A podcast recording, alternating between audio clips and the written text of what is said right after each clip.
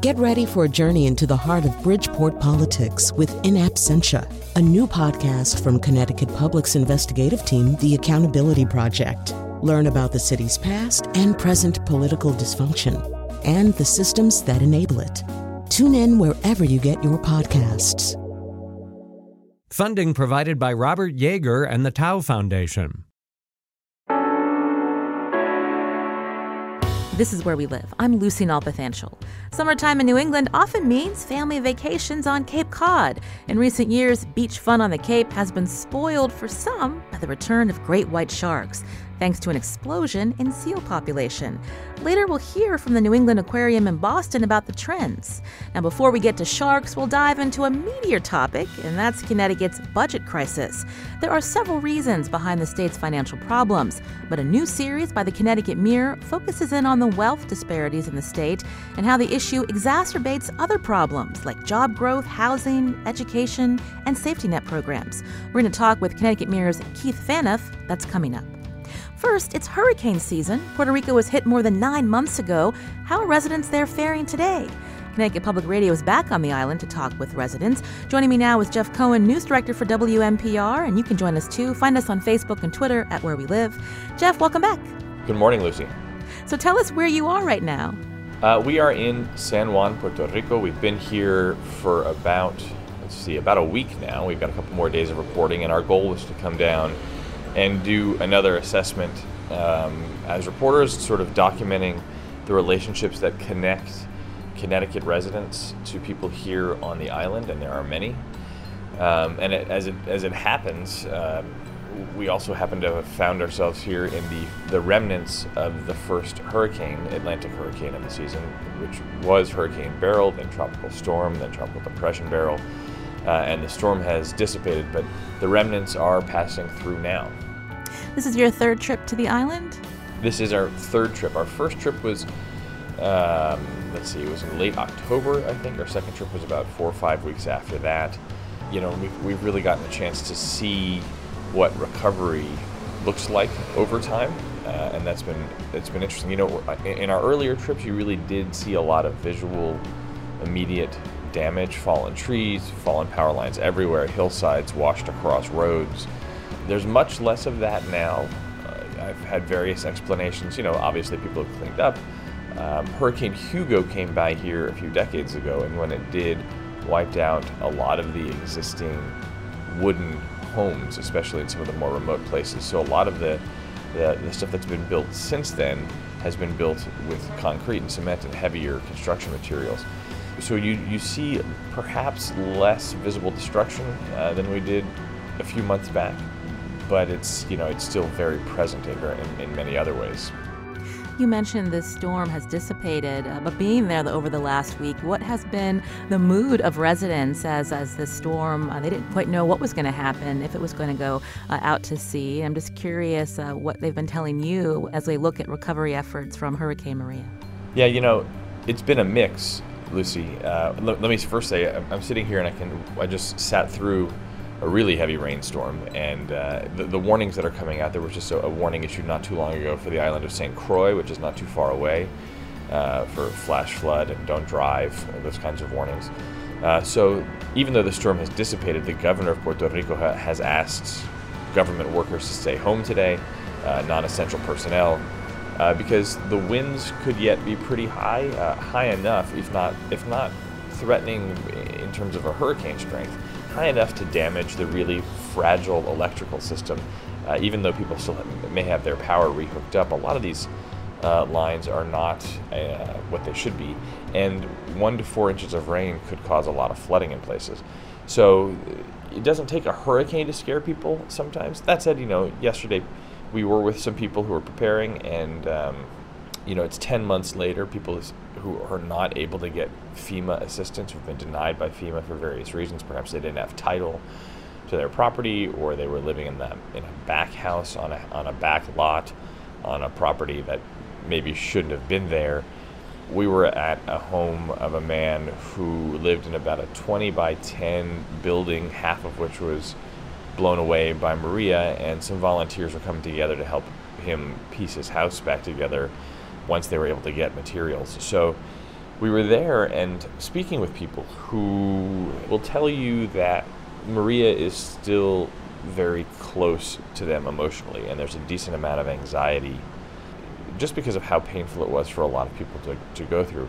And then uh, a day before that, we were in Cidra, which is a town uh, inland, uh, with Carmen Coto. And, and a lot of people who might be familiar with Hartford or familiar with our reporting know that she was a Hartford person who moved to the island not too long ago before Maria and then s- s- sat out Maria, or sat through Maria in her home here with her family, her, her parents and her sister and then returned to Hartford. And she, she, was one of the people living in the Red Roof Inn in downtown Hartford for some time because she didn't have shelter otherwise.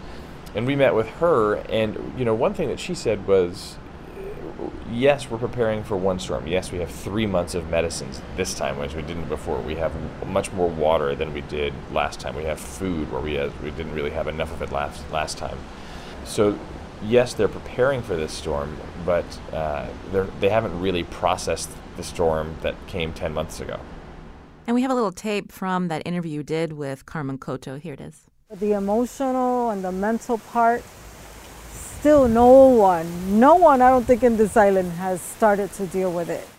And so she's uh, talking about what you just mentioned, where they're still trying to process this, uh, um, the devastation after Hurricane Maria, um, more than nine months later.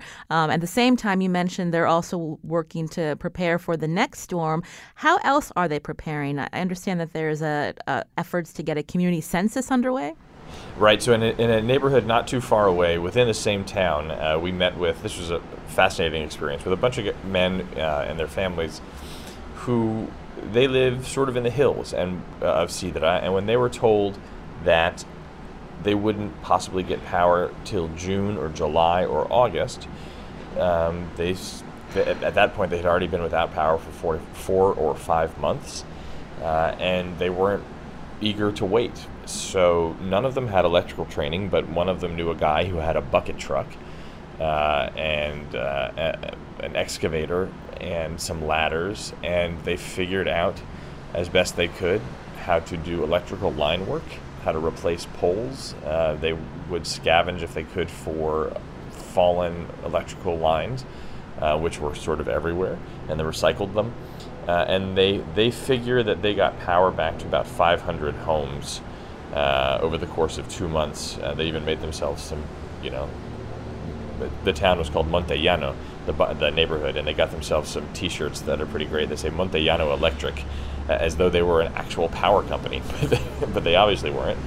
Um, but that was sort of some of the resilience that we saw, which was, look, we're not going to wait around for someone to come fix our power. We're gonna, if it's not going to come for another four months, we're just going to do it ourselves.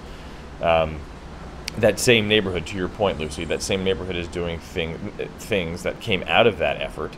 Um, to further connect people, and one of them is doing a community census, so they know who is where and how many of them there are. Um, and that was a you know a touching moment where where we heard that you know neighbors who didn't know neighbors before now knew each other. Um, it, it, was a, a, community effort that really, uh, from their telling of the story, really galvanized this one small place in this island. This is Where We Live. I'm Lucy Nalpathanchil. I'm speaking with WNPR's news director, Jeff Cohen. He and reporter Ryan Caron King are back on the island of Puerto Rico uh, again to continue the Island Next Door reporting initiative to see how the island is uh, is uh, recovering after Hurricane Maria and also looking at the connections here in Connecticut. Uh, this is their third trip on the island, and we've been speaking uh, to him. Uh, they were there during Tropical Storm Beryl, which has now dissipated. But I am curious, Jeff, uh, where you're he- where you else you have headed uh, on the island, and who have you spoken with? Sure, we've um, gone to a lot of places. Uh, we were earlier in the week. We were in the town of Morovis, which uh, we met with a woman, Iliana, who is there, who is from Hartford and Holyoke, and grew up in that area, and who. Um, described for us the child her, her stepfather passed away after Maria and she considers him, uh, you know, he was ill before the storm, um, but caring for him, he needed, he had a, a, lot of needs, medical needs that needed electricity, from medicine storage to uh, breathing support and that sort of thing. It was very difficult um, without electricity. He eventually passed away a couple months or a few months after the storm. And it's an interesting question here of, you know, how do you count deaths? And is a storm death a storm related death, a storm affected death? And you know, these are these are questions that people with different minds than mine would, would solve or answer, but she certainly considered her stepfather one of Maria's victims. Um, we then went about eight miles off the coast of mainland Puerto Rico to the island of Vieques. If you um, know Puerto Rico or uh, a little bit of history, th- this was an island that uh, was sugar sugar mills and sugar fields for a long time uh, until the 40s, I believe, when the U.S. Navy came in and used roughly two thirds of it for military operations. On the left side, on the western side, I think it was largely munitions storage, and on the eastern side, it was literally bombing runs um, and training exercises and beach landings and that sort of thing, which created a pretty tense relationship with the island. It's got about 9,000 people. A lot of people have since left the island um, after the storm. So we were there talking about the notion of whether or not Vieques could exist in the same way that it's existed before, um, meaning, uh, you know, a mix of a local community with some tourism and, and investment. Um, so we did speak with uh, retirees who've left the mainland and bought property there. We've spoken with people from Vieques. Uh, one woman, Wanda Bermudez, she told me look, we want tourists, we just don't want them to stay.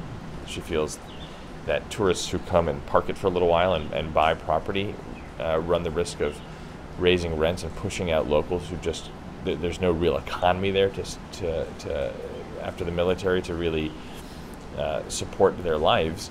Uh, and then we spoke with a woman named Lynn Weatherby, who's a real estate agent, uh, and she had concerns about how the real estate market itself would fare after the storm. And here's what she told me. I had four contracts at the time Maria hit us, and pretty much figured maybe I'd get two of them to close. And we're actually going to close all four. Oh, so what's the consensus from other Vieques residents? Uh, this idea that uh, there's others coming in and uh, buying up this property. I'm just curious uh, what their take is. I think there's just a lot of contradiction and a lot of contrast in these sorts of things. We need tourism dollars, uh, some would say, but we don't want the kind of gentrification that would push out the people from the island who don't have the ability or the, the financial capital to compete in, in that way uh, with those dollars. Um, so it's a tension. It's an island that lives now off tourism because there really is no other economic engine other than government work and perhaps construction. Uh, and and uh, perhaps the biggest thing that I've neglected to say is that the island is connected to the mainland of Puerto Rico by an underwater power cable. That's how the island gets its power or got its power. That uh, cable was damaged by Hurricane Maria, and officials say it could be out of service for four years. So they're looking for a temporary power solution. Uh, and meanwhile, the island's on generator power, uh, two big generators. So you know, it's it's it's it is fragile there as well. You mentioned that uh, Vieques is known as a tourist destination. Have you seen a lot of tourists there?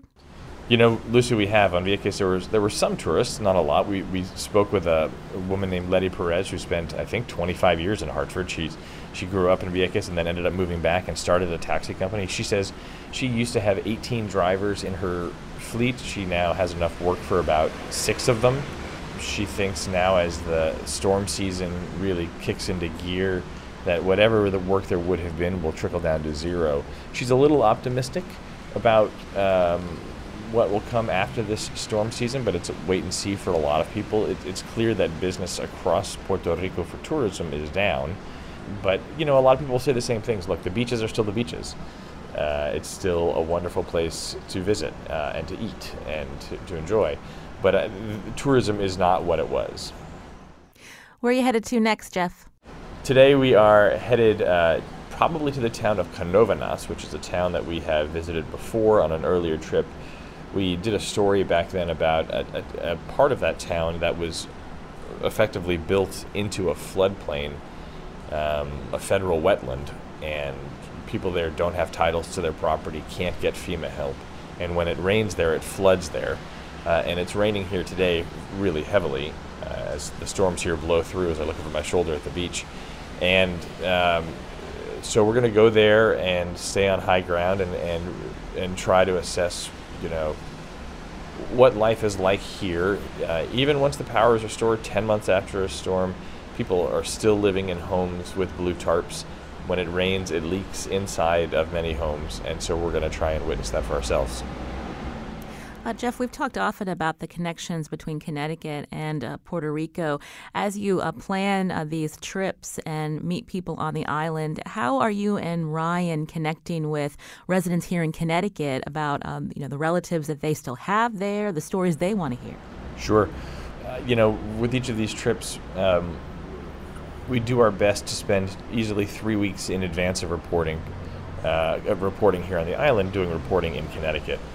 So all of the stories that we're working on have some kind of Connecticut connection, um, some way to illustrate the obvious fact that with over 300,000 people of Puerto Rican descent uh, in Connecticut, it's around 7% probably of our state population.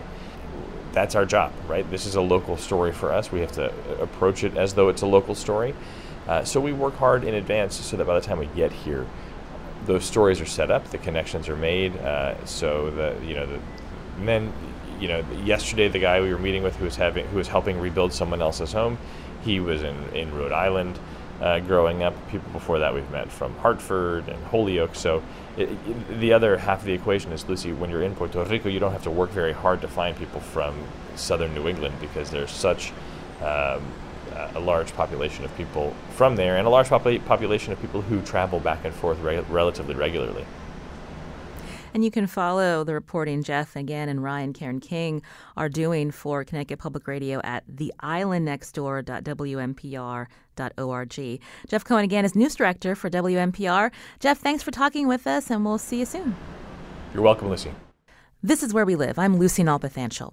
Coming up, how has wealth and income inequality in Connecticut impacted the state as it continues to struggle with massive debt? That's the focus of a special series from the Connecticut Mirror. Reporter Keith Phaneuf will join us with more right after the break.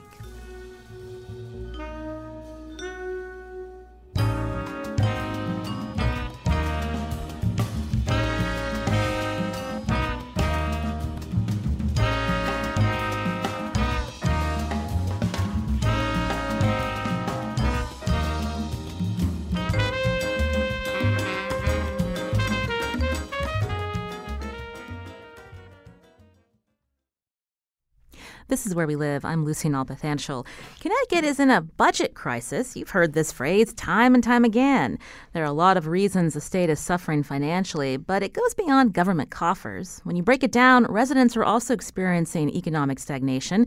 It's part of a much wider issue of income inequality in the U.S. But a new series by the Connecticut Mirror says income and wealth disparities in our state are even more pronounced when compared to others.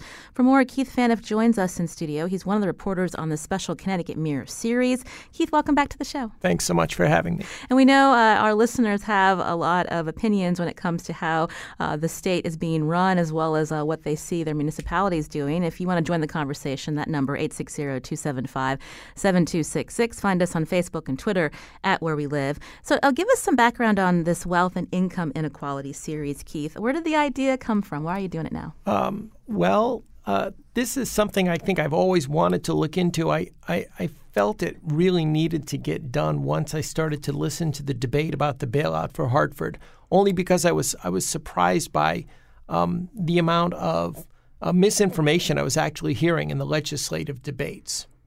So uh, misinformation from the lawmakers' legislators. Mouths. I'm sorry, but y- yes, I mean just based a lot on on perceptions, but also um, outdated perceptions. They were maybe questionable to begin with. But there were three things that I try to think of when I was focusing on this series. One, we really live in wealth and income inequality central, ground zero on planet Earth. There are very few places more extreme than Connecticut. Think about it. We're living in the wealthiest state, in the wealthiest nation in the world outside of you know maybe some section of Saudi Arabia where there's one family with all, all of the money. Um, there are very few places more extreme.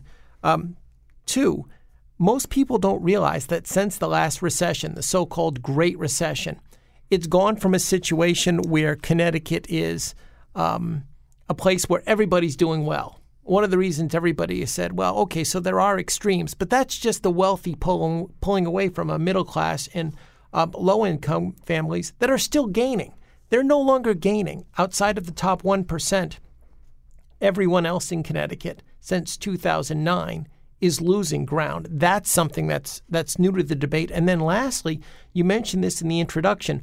It's already been established. Connecticut has its own at the at state government level, its own enormous budgetary crisis because of 8 decades of not saving for state pension programs and other retirement benefits.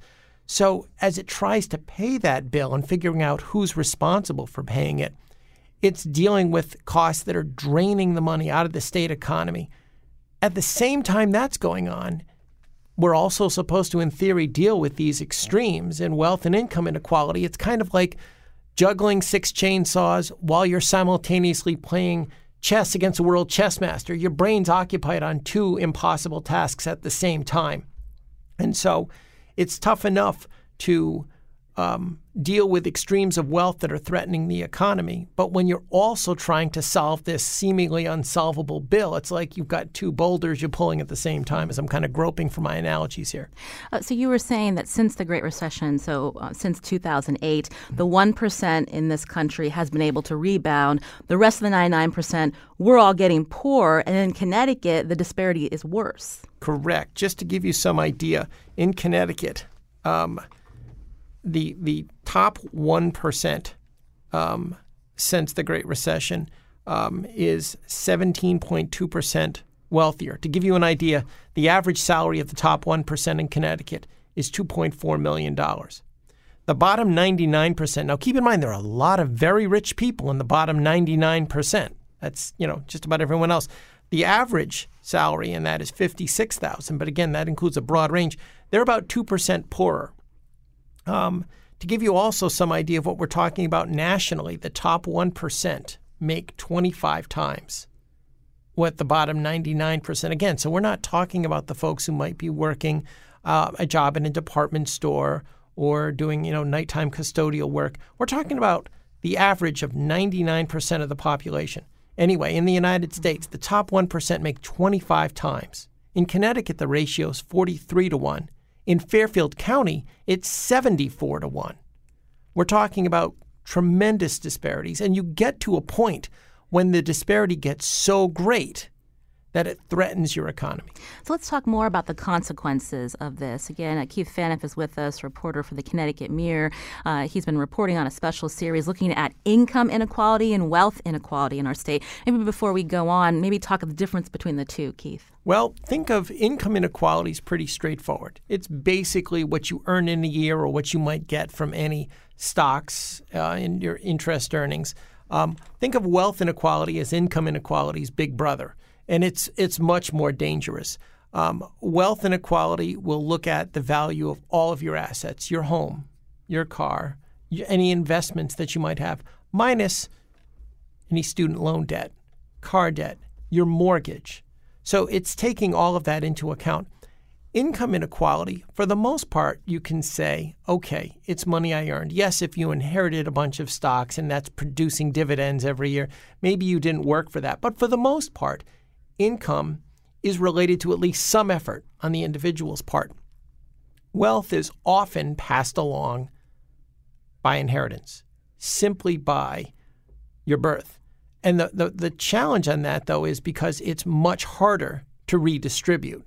Um, wealth inequality also is when it gets too extreme. Now, we're not talking about everything's got to be socialism where everybody gets the same amount of money, but when you have a huge segment of the population that is not contributing to the GDP, to the overall productivity, eventually you get a tipping point where too many folks are effectively becoming a drain on society as opposed to contributing to it. Just to give you just a couple numbers, um, in Connecticut, um, the average um, uh, debt of the college graduate in Connecticut. Just between 2004 and 2014 rose from 19,000 to $30,000 because the cost of education, particularly public school education, is, is rising in Connecticut faster than in almost any other state, in part because we're shifting the costs of all this state government debt onto our public colleges and universities in the form of higher tuition. By the way, that increase I mentioned was almost 60%. There are very few states that can match that. Um, but I mean, again, Connecticut is just seeing greater extremes of trends that are going on across the country. You have more and more people who can't get health care, uh, can't find affordable housing, can't afford getting priced out of going to a community college education. So eventually they get to a point where they need help from society. They might need food stamps, they might need some type of assistance, as opposed to being able to pay taxes and contribute to the overall productivity. Keith, you mentioned um, at the beginning that uh, one of the reasons you wanted to do this series is listening to the narrative coming out of the Capitol um, from legislators about uh, the Hartford bailout. Right. So let's talk about that because you've also looked at a municipality that how they've spent Right. and uh, this theory that Connecticut, or I'm sorry, that Hartford just spends, spends, spends, and and that's why they've gotten into this so-called uh, financial mess. Can you clear that up for us? Sure, I'd, I'd love to, you know, to to try to, you know, do a quiz. Now, of course, your callers are going to know it's a loaded question, so I'm not going to fool anyone. But um, if you ask most people on a per capita basis, meaning proportional to their population, we picked two communities we looked at: Bridgeport and Westport, two very different communities in Fairfield County.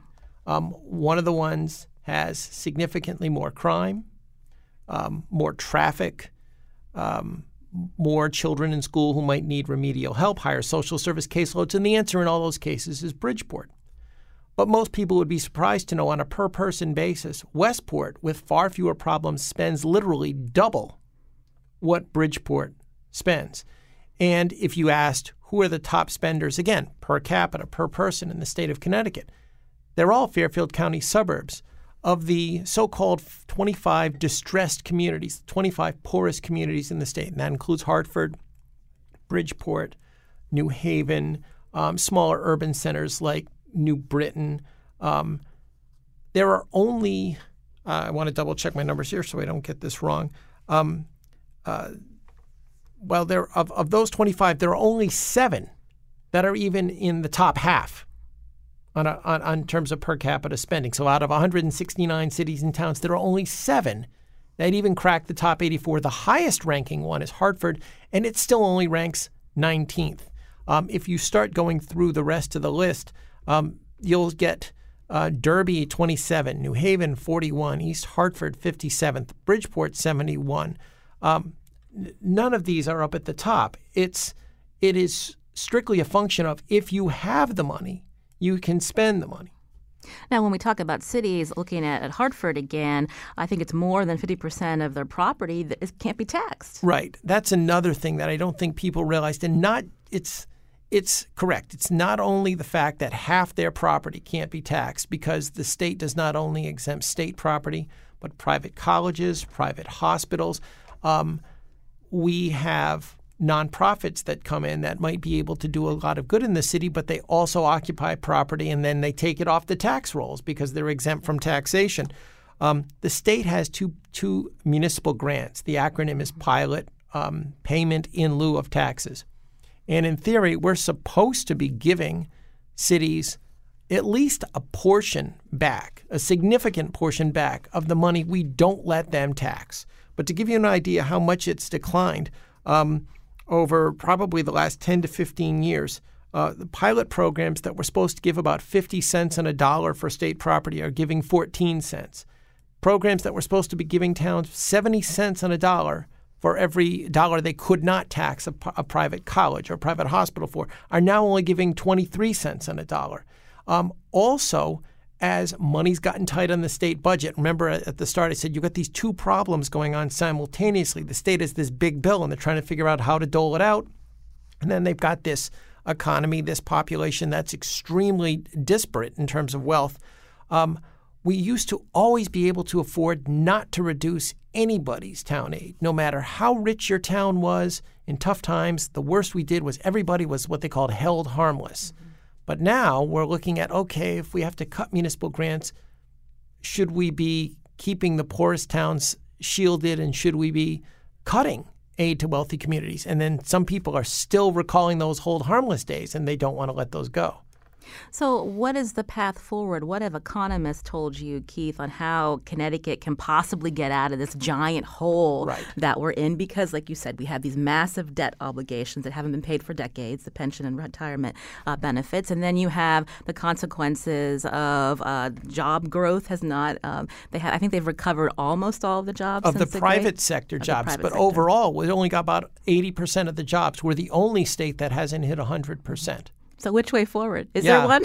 there, there is no easy path okay. forward, and you can, it's not uh, a simple matter of just taxing because taxes, by definition, are also a drain on the economy. Um, I looked at several studies, both in the U.S. and in Europe, and one of the things that I found. Uh, because don't forget, Europe during the last recession really went even heavier, heavier on the austerity approach. Let's see if we can just cut our way out of this recession than the United States did, and that didn't that didn't work for Europe. Um, but what a lot of people found is you need to have a baseline amount of investments, particularly aimed at your lower income segment of your population. You want to really protect the, you don't want the lower income population slipping too far away from the middle class. If you have to maintain minimal investments in community colleges, in healthcare programs because the more people you can get in your society who are productive, who are paying taxes, as opposed to whether they're in prison, whether they're going to the hospital and they can't pay for their, in other words, we're talking about uncompensated care, whether they're on social service programs, the more people you can have contributing to the overall GDP as opposed to a drain on it. That's the slowest, I mean, excuse me, that's the, the surest way for your economy to destabilize. So I, I, I think I'm sorry, I'm trying to gather my thoughts. I think that probably the primary focus would be seeing if they could make investments in those areas. And that's Connecticut's challenge, though, because every penny we have is probably also needed just to pay our pension bills.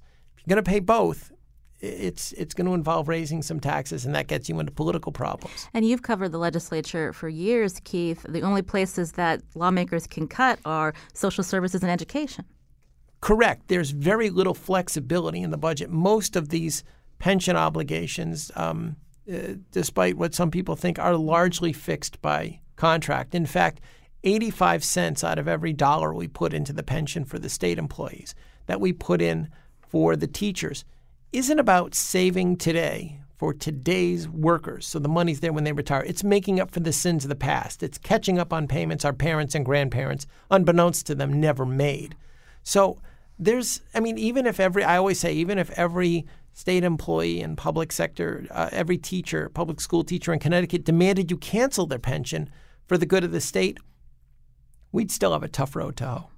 This is Where We Live. Keith Phaneuf is in studio with me. He's a reporter for the Connecticut Mirror as we look at this series he's been reporting on uh, with uh, looking at wealth and income inequality in the state of Connecticut. You can join our conversation 860-275-7266. Find us on Facebook and Twitter at Where We Live. Uh, we were talking about which way forward. Uh, you know, in your stories, you've also focused on uh, Connecticut's over-reliance on the property tax. Municipalities have tried to figure out other ways where they can, um, you know, pay for services if state aid is diminished. Uh, but what has happened there in terms of uh, maybe being more uh, diversifying the revenue sources? We try, and it's each time we take a step forward, it's like dipping your toe in the pool, and you say, "Ah, oh, it's too cold," and then you pull back out. Um, we tried twice uh, since just since uh, Dannel Malloy's been governor to share sales tax receipts with cities and towns, and it goes forward with good intentions. The problem is folks don't look beyond the next election. So they dangle this money. But if they look at the cost projections, they're going to see, well, the pension bills are going to keep going up. And so every two years, our biennial budget starts, the cost of the pensions goes up, and people say, oh, shoot, we know we promised you that money, cities and towns, but we can't afford to deliver it. And I think the towns are getting frustrated because they say, well, why do you keep dangling it? You know, I mean, there is the data out there. You can look at where your pension bills are expected to go. The teacher pension alone, we put about $1.2 billion right now into it. Some forecasts have that bill going north of $6 billion a year by the early 2030s. So it's not like this information isn't out there. And, and, and we're actually getting to a point where communities are starting to say, stop dangling it because we know you're not going to deliver on the promise. Hmm. Uh, we've also heard the narrative that um, if uh, the state were to raise taxes on the, the, 1%, right. that uh, these uh, billionaires would flee. Is that a correct uh, narrative I, out there? I've said many times the, the one thing is um, my, my, my, my, the new anecdote, excuse me, not an anecdote, um, oxymoron, sorry, that I hear all the time is anecdotal evidence. Um, it's one thing people everybody knows somebody who knows an accountant and there's somebody who's going. If you look at the data particularly the US census data the segment of the population that's leaving Connecticut are college graduates looking for work. Here's another thing to look at. People say well I looked at the census data and the income of the people moving out of Connecticut is greater than the people moving into Connecticut I'm not surprised at that when you think about the fact that Connecticut's wealthier than the other 49 states every single year. Most people don't realize, you know, the population moving into Arkansas is richer every single year than the population moving out of Arkansas. Nobody has produced a study yet that says Arkansas is the new center of wealth in the United States of America, even though they've had wealth pouring into that state every year for decades. It's not that simple. Yes, if you keep raising taxes, I'm not saying the principle isn't valid and you have to balance it between that and the other choices you have, which is the bill collector isn't isn't going away. There's no good easy solution to this. Um, but there isn't this overwhelming data that uh, state tax rates drive the wealthy. Just I would qu- point out quickly before we had the income tax in 1991, we had most people forget a tax on select types of income. We taxed dividends at 7%, uh, excuse me, capital gains at 7% and dividends at 14 if you made a lot of money. then we replaced it all with a flat income tax of 4.5%. In 1991, the wealthy in Connecticut got the biggest tax state tax cut in the history of the state of Connecticut. It did not produce this huge infusion of rich folks pouring into Connecticut. And our income tax, our top income tax rate now of 6.99%, has just gotten back to where we were before 1991 in terms of what we would tax um, capital gains on. And it's still only half of what we taxed dividends at almost three decades ago. Keith, I'm talking to you about the series uh, again, just a few uh, another month before uh, the the primaries, uh, and, and, then in November we're looking at uh, the the election of a new governor of the state of Connecticut. Have any of the candidates been tackling uh, this this topic on the campaign trail? No, because we have on if if anything. Um, you're continuing to hear a lot of Hartford bashing, particularly. I mean, the the Republicans have a five way primary, it looks like, for governor. So, of course, in any primary, you're not going to pull to the center, you're going to pull to your base. So, we're hearing a lot about Hartford. It's spent too much, it's not managed, um, it's, it's uh, budget that well. Uh, that's been the charge. But I think after the election, a lot of folks are going to have to be careful because whoever wins, if it's a Republican in particular, they have to be careful about the expectations that they set. And for that matter, the same thing uh, when it comes to Ned Lamont and, and Joe Ganim. Um, we are still looking at projections, despite the fact that we've now got a close to a billion dollars in our emergency reserve, our rainy day fund, um, which is equal to something like maybe 6% of annual, not even 6% of annual operating costs the projected hole in the first new budget for the next governor is double what we have in the rainy day fund. And the year after that, it goes up by another 600 million. And the next governor won't have the luxury of being able to lay off state employees, which means they won't be able to get concessions because our last concession deal has a, a ban on layoffs that continues two years into the next term. Sorry to throw all that out, but there there are very few tools left. Which brings us to the question of why would anyone want that job? I don't know why anyone would want that job. I should say Ned Lamont, who's a Democratic endorsed candidate for governor, will be on Where We Live this Thursday. We're going to ask him how he's going to tackle some of these big problems that you've mentioned, Keith. Before we let you go, uh, what's next in your series? Well, we have uh, another two pieces coming out around Labor Day. We're, we're chipping away at this sort of going at it at different points throughout the year. Um, we're going to be looking at how wealth and income inequality galvanize uh, racial disparities in Connecticut, looking at in, in terms of healthcare, in terms of social services. Um, we're going to have a second piece looking more specifically at healthcare, looking at affordable housing. And then as we get closer to the election, we are going to explore uh, wealth migrations, who really is leaving Connecticut, and we'll also try to ask some of the candidates about solutions and see if we can't pin them down on a few. Keith Phaneuf, reporter for the Connecticut Mirror. We've linked to his stories at Where We Live on Twitter. Keith, thanks so much for your thanks time. Thanks so much for having me. This is Where We Live. I'm Lucy Nalpathanchil. Now we're going to shift and we're going to talk about New England summers, including the return of the great white shark off Cape Cod. Are you listening while vacationing on the Cape? Have recent shark sightings closed the beach near you? We want to hear from you. 860 275 7266. Find us on Facebook and Twitter at Where We Live.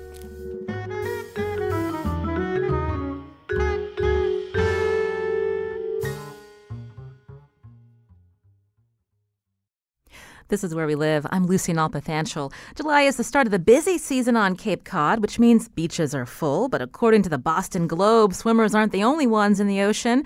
There were at least seven shark sightings in two days off Cape Cod during the 4th of July week. Is that unusual? And what's behind the return of the great white shark? Joining us now by phone is Tony Lacasse, spokesperson for the New England Aquarium in Boston. Uh, Tony, welcome to the show.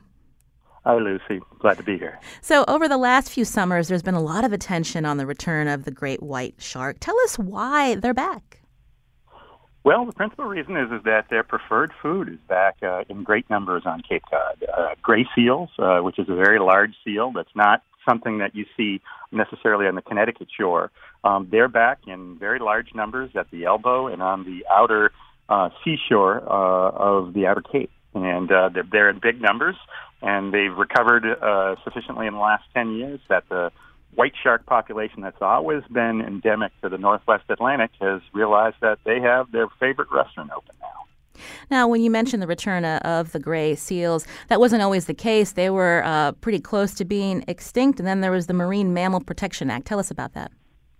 Yes, uh, gray seals were a native species to New England. Uh, the uh, the Puritans and everybody else uh, did a very quick job on them 16 and early 1700s, and they were essentially extirpated uh, from from the region. And um, what happened was that they didn't come back. They were basically only down east uh, and in uh, adjacent areas of Canada. And what happened then was um, for probably nearly two centuries, uh, there was only harbor seals present in the region. And then we had the Marine Mammal Protection Act of 1972, and uh, and that allowed them to slowly start to recover. Uh, numbers went from just a, few dozen in their principal pupping grounds off Nantucket to now we have in excess of 3,000 uh, each year. And we also get some migration in from Canada. So we've got uh, uh, you know big numbers of these. These are larger than the harbor seals that you see in Connecticut. Uh, harbor seal in Connecticut probably usually goes 150 to 200 pounds. Uh, the gray seals that you see in the females are about 300 pounds, and the males about 600. I know when I go uh, to uh, P Town on Race Point Beach, you see those gray seals uh, bobbing in and out of the water. And I'm curious uh, when we, we look at the attention that the uh, the great white shark has received in recent summers on the Cape, where are they coming from, and how long do they, they hang out uh, on Cape Cod before heading out again? the white sharks that we've got off of Cape Cod have always been um, the difference now is, is that they're much more visible. Um, so we have a relatively small population of white sharks compared to, let's say, other great white shark hotspots, let's say like California, parts of Baja in Mexico, South Africa, Australia. Um, these uh, great white sharks are migrating up from the Caribbean. Uh, mostly, we what we see is a some data shows that there's a lot of activity often in the wintertime off the Florida Georgia line near Jacksonville. Uh, and they'll migrate into the area as early as May. That's probably just a few individuals, and they start coming in in larger numbers by mid-June. They really prefer a water temperature about 60 or 65 degrees, and so they'll be here through the, the midsummer or early summer, right through until about October. The water stays quite warm on the Cape uh, through then. Then we'll have the same thing. We'll have most of them that'll exit the area, go south for the winter, but we'll have a few hang around, uh, depending if there's good water, if there's good feed in the area. Um, white sharks are a little unique among a lot of large sharks because they can raise their internal body temperature slightly, which is not a characteristic common to a lot of other shark species. Mm.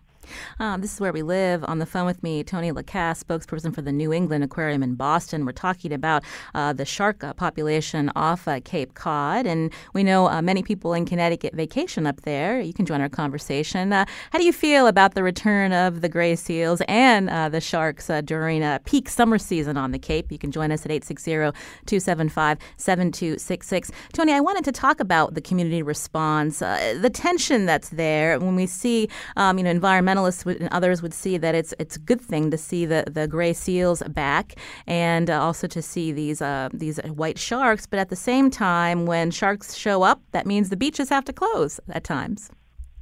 Yeah, the beaches, uh, the percentage of the time that beaches are closed is probably in the very, very, very low single digits.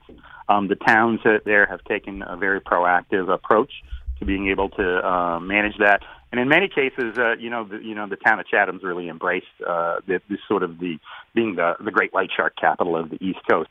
The thing to keep in mind is that the uh, most of the Outer Cape, the Atlantic-facing side of the Outer Cape, is the Cape Cod National Seashore. It was created by JFK.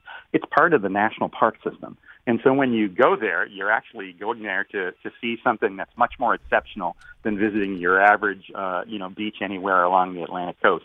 And it's taken about 50 years to be able to have almost what's really a full restoration of an ecosystem there.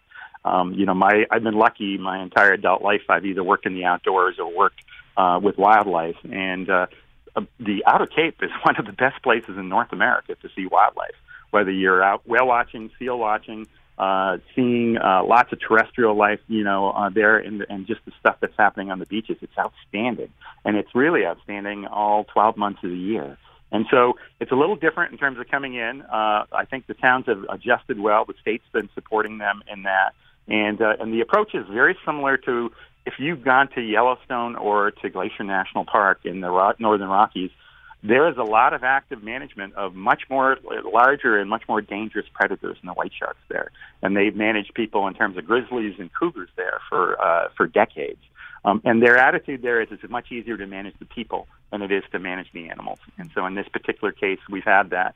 The uh, actually, there's a good chance that the gray seals, in some, in particularly maybe with some local uh, um, people, are maybe a little less popular than, uh, let's say, even the white sharks are.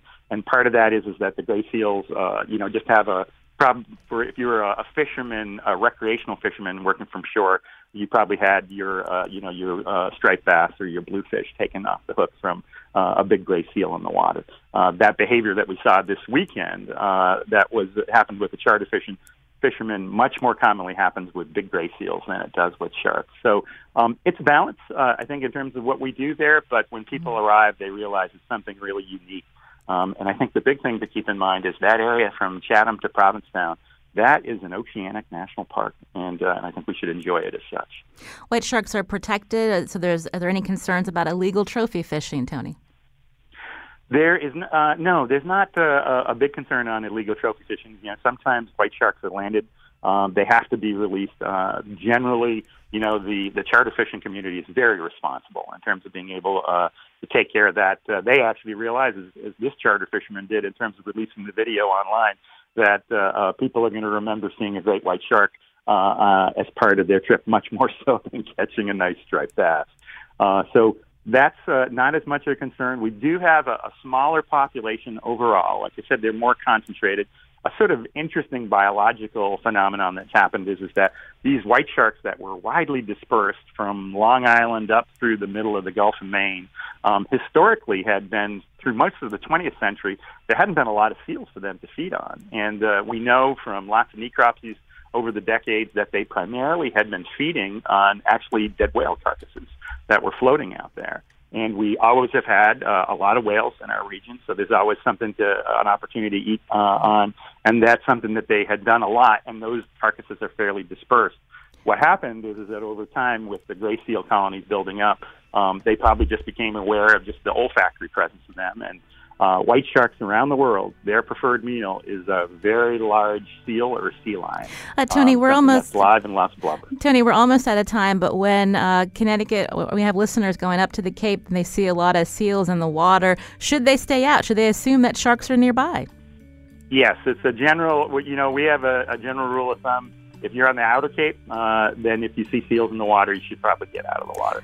You just lessen your chances of that. Uh, white sharks aren't looking to eat on people, but uh, they are going to be in water that doesn't have good, good visibility. We'll have to leave So it there. you know, you Uh, thank you, Tony, for that advice. Tony Lacasse, spokesperson for the New England Aquarium in Boston, Massachusetts. This is Where We Live. I'm Lucy Nalpathanchil. Thanks for listening.